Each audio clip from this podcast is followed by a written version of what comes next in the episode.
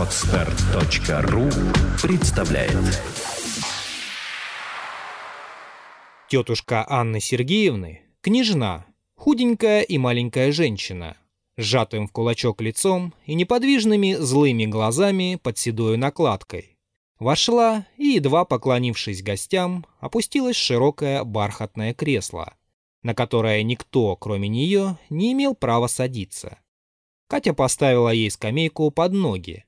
Старуха не поблагодарила ее, даже не взглянула на нее, только пошевелила руками под желтую шалью, покрывавшую почти все ее тщедушное тело. Княжна любила желтый цвет, и у ней на чепце были ярко-желтые ленты. «Как вы почевали, тетушка?» — спросила Одинцова, возвысив голос. «Опять эта собака здесь!» — проворчала в ответ старуха и, заметив, что Фифи сделала два нерешительных шага в ее направлении, воскликнула. «Брысь, брысь!» Катя позвала Фифи и отворила ей дверь. Фифи радостно бросилась вон в надежде, что ее поведут гулять, но, оставшись одна за дверью, начала скрестись и повизгивать. Княжна нахмурилась. Катя хотела было выйти. «Я думаю, чай готов?» — промолвила Одинцова. «Господа, пойдемте. Тетушка, пожалуйте чай кушать». Княжна молча встала с кресла и первая вышла из гостиной. Все отправились вслед за ней в столовую. Казачок в ливрее шумом отодвинул от стола, обложенное подушками, также заветное кресло, в которое опустилась княжна. Катя, разливавшая чай, первой ей подала чашку с раскрашенным гербом. Старуха положила себе мед в чашку. Она находила, что пить чай с сахаром и грешно, и дорого, хотя сама не тратила копейки ни на что. И вдруг спросила хриплым голосом. «А что пишет князь Иван?» Ей никто не отвечал. Базаров и Аркадий скоро догадались, что на нее не обращали внимания, хотя обходились с нею почтительно. Для ради важности держат. «Потому что княжеское отродье», — подумал Базаров. После чаю Анна Сергеевна предложила пойти гулять. Но стал накрапывать дождик, и все общество, за исключением княжны, вернулось в гостиную. Приехал сосед, любитель карточной игры, по имени Порфирий Платоныч, толстенький, сиденький человек с коротенькими, точно выточенными ножками, очень вежливый и смешливый. Анна Сергеевна, которая разговаривала все больше с Базаровым, спросила его, не хочет ли он сразиться с ними по-старомодному в преферанс. Базаров согласился, говоря, что ему надобно заранее приготовиться к предстоящей ему должности уездного лекаря. «Берегитесь», — заметила Анна Сергеевна, — «мы с Порфирием Платонычем вас разобьем».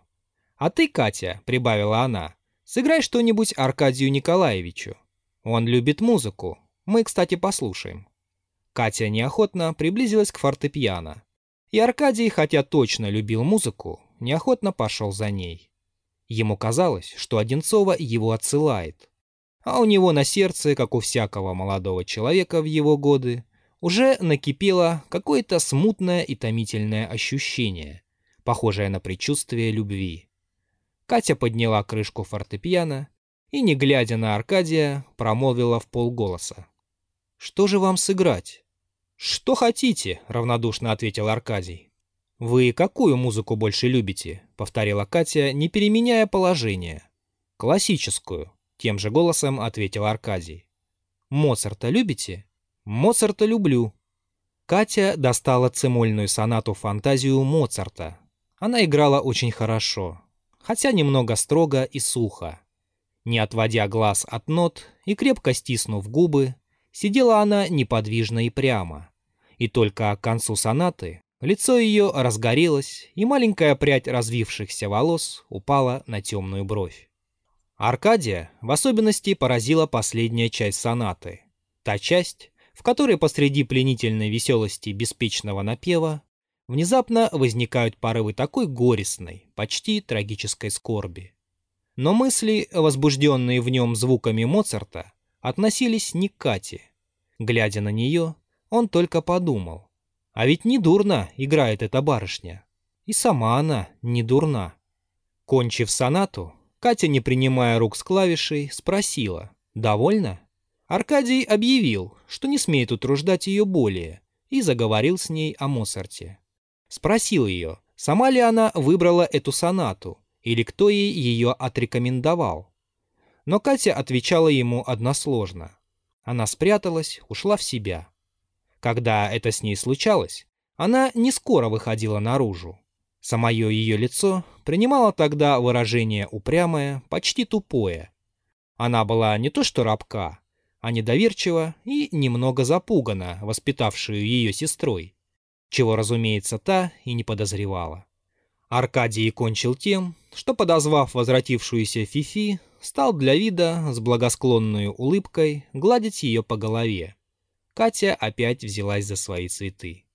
А Базаров между тем ремизился да ремизился. Анна Сергеевна играла мастерски в карты. Порфирий Платоныч тоже мог постоять за себя. Базаров остался в проигрыше, хотя незначительном, но все-таки не совсем для него приятном. За ужином Анна Сергеевна снова завела речь о ботанике. «Пойдемте гулять завтра поутру», — сказала она ему.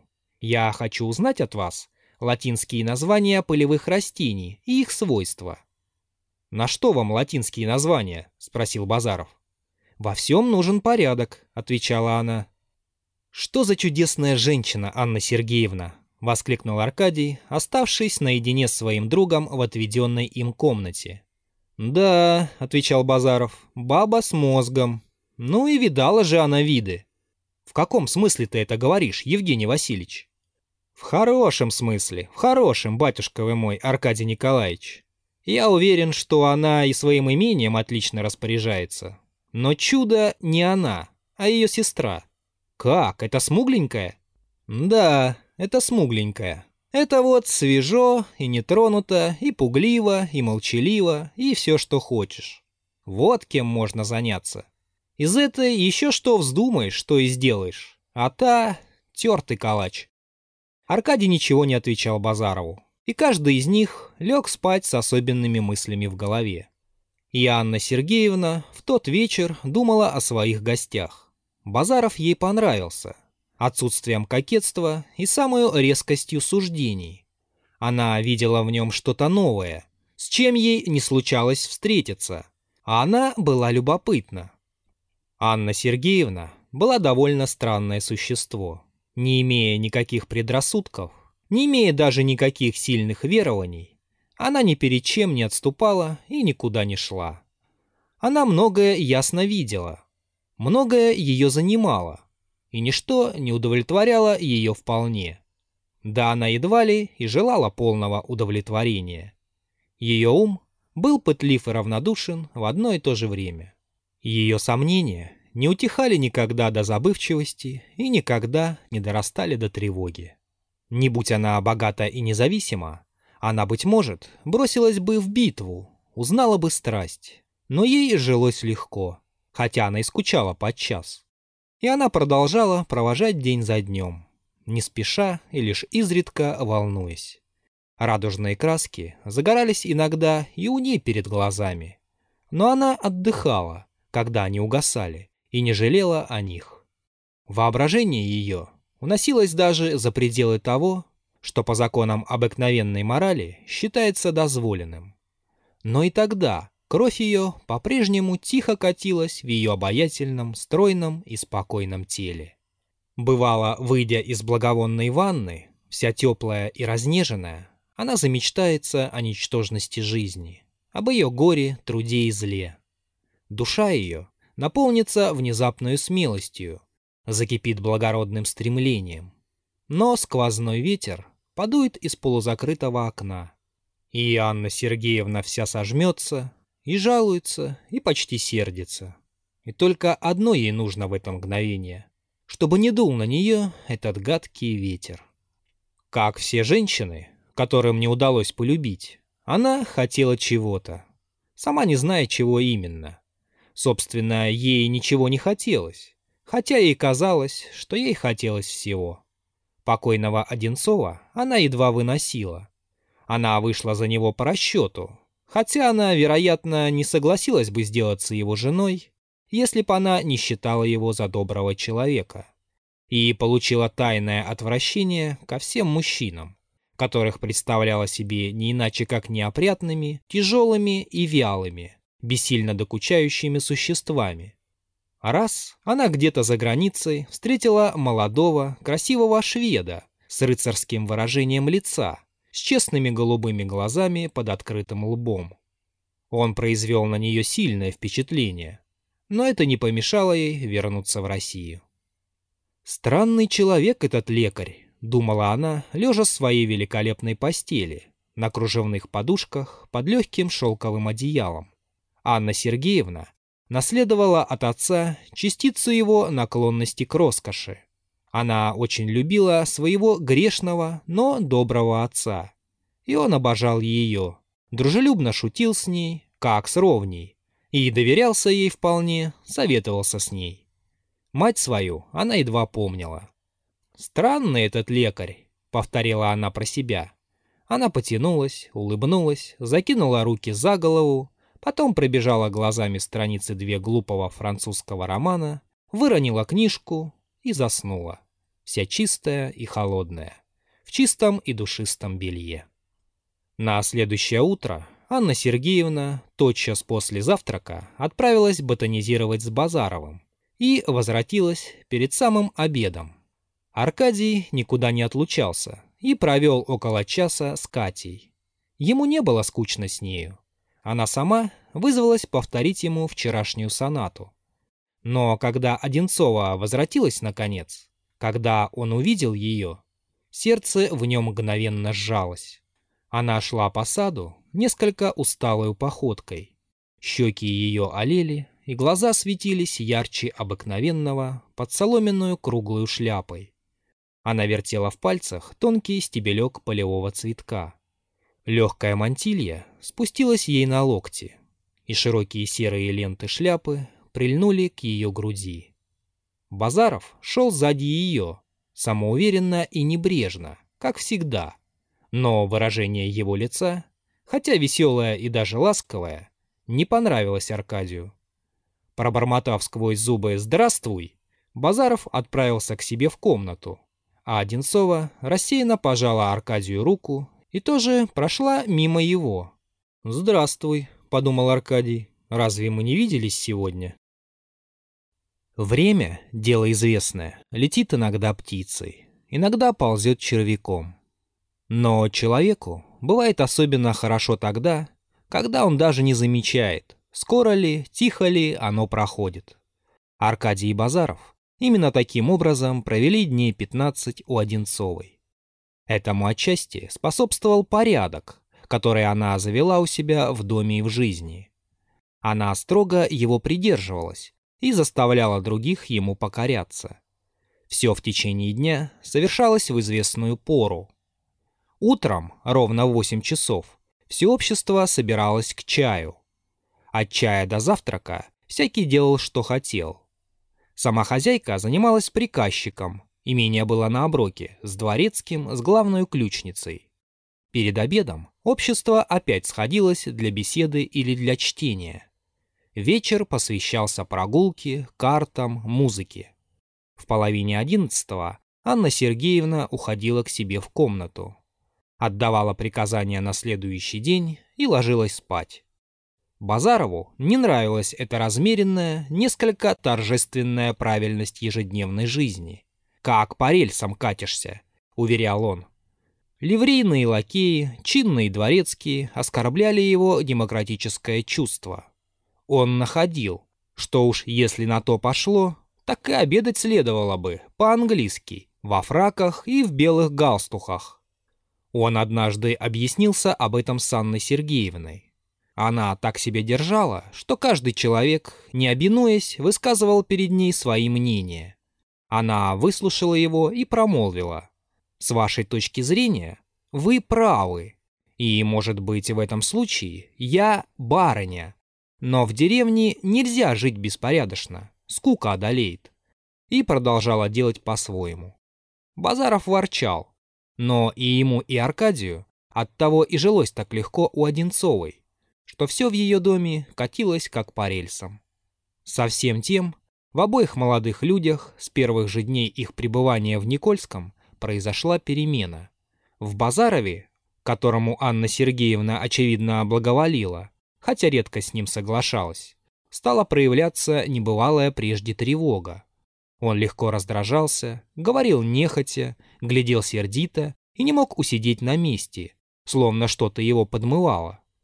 А Аркадий, который окончательно сам с собой решил, что влюблен в Одинцову, начал предаваться тихому унынию. Впрочем, это уныние не мешало ему сблизиться с Катей. Оно даже помогло ему войти с ней в ласковые приятельские отношения. «Меня она не ценит. Пусть, а вот доброе существо меня не отвергает», — думал он, и сердце его снова вкушало сладость великодушных ощущений. Катя смутно понимала, что он искал какого-то утешения в ее обществе и не отказывала ни ему, ни себе в невинном удовольствии полустыдливой, полудоверчивой дружбы. В присутствии Анны Сергеевны они не разговаривали между собою. Катя всегда сжималась под зорким взглядом сестры, а Аркадий, как оно и следует влюбленному человеку, вблизи своего предмета уже не мог обращать внимания ни на что другое. Но хорошо ему было с одной Катей. Он чувствовал, что не в силах занять Одинцову. Он робел и терялся, когда оставался с ней наедине. А она не знала, что ему сказать. Он был слишком для нее молод. Напротив, с Катей Аркадий был как дома. Он обращался с ней снисходительно, не мешал ей высказывать впечатления, возбужденные в ней музыкой, чтением повестей, стихов и прочими пустяками, сам не замечая или не сознавая, что эти пустяки и его занимали. С своей стороны Катя не мешала ему грустить. Аркадию было хорошо с Катей, Одинцовой с Базаровым. А потому обыкновенно случалось так. Обе парочки, побыв немного вместе, расходились каждая в свою сторону, особенно во время прогулок. Катя обожала природу, и Аркадий ее любил, хоть и не смел признаться в этом. Одинцова была к ней довольно равнодушна, так же, как и Базаров. Почти постоянное разъединение наших приятелей не осталось без последствий. Отношения между ними стали меняться. Базаров перестал говорить с Аркадием об Одинцовой, перестал даже бронить ее аристократические замашки. Правда, Катю он хвалил по-прежнему и только советовал умерять в ней сентиментальные наклонности. Но похвалы его были торопливы, советы сухи, и вообще он с Аркадием беседовал гораздо меньше прежнего. Он как будто избегал, как будто стыдился его. Аркадий все это замечал, но хранил про себя свои замечания. Настоящую причиной всей этой новизны было чувство, внушенное Базарову Одинцовой. Чувство, которое его мучило и бесило, и от которого он тотчас отказался бы с презрительным хохотом и цинической убранью, если бы кто-нибудь хотя бы отдаленно намекнул ему на возможность того, что в нем происходило. Базаров был великий охотник до женщин и до женской красоты. Но любовь в смысле идеальном, или, как он выражался, романтическом, называл бельбердой, непростительную дурью, считал рыцарские чувства чем-то вроде уродства или болезни. И не однажды выражал свое удивление, почему не посадили в желтый дом Тагенбурга со всеми минни-зингерами и трубадурами. «Нравится тебе женщина», — говорил он. «Старайся добиться толку. А нельзя? Ну не надо, отвернись, земля не клином сошлась». Одинцова ему нравилась. Распространенные слухи о ней свобода и независимость ее мыслей, ее несомненное расположение к нему, все, казалось, говорило в его пользу. Но он скоро понял, что в ней не добьешься толку, а отвернуться от нее он, к изумлению своему, не имел сил. Кровь его загоралась, как только он вспоминал о ней. Он легко сладил бы с своей кровью, но что-то другое в него вселилось, чего он никак не допускал, над чем всегда трунил что возмущало всю его гордость. В разговорах с Анной Сергеевной Он еще больше прежнего высказывал свое равнодушное презрение ко всему романтическому. А оставшись наедине, он с негодованием сознавал романтика в самом себе. Тогда он отправлялся в лес и ходил по нем большими шагами, ломая попадавшиеся ветки и броня в полголоса и ее, и себя. Или забирался на синовал, сарай, и, упрямо закрывая глаза, заставлял себя спать, что ему, разумеется, не всегда удавалось.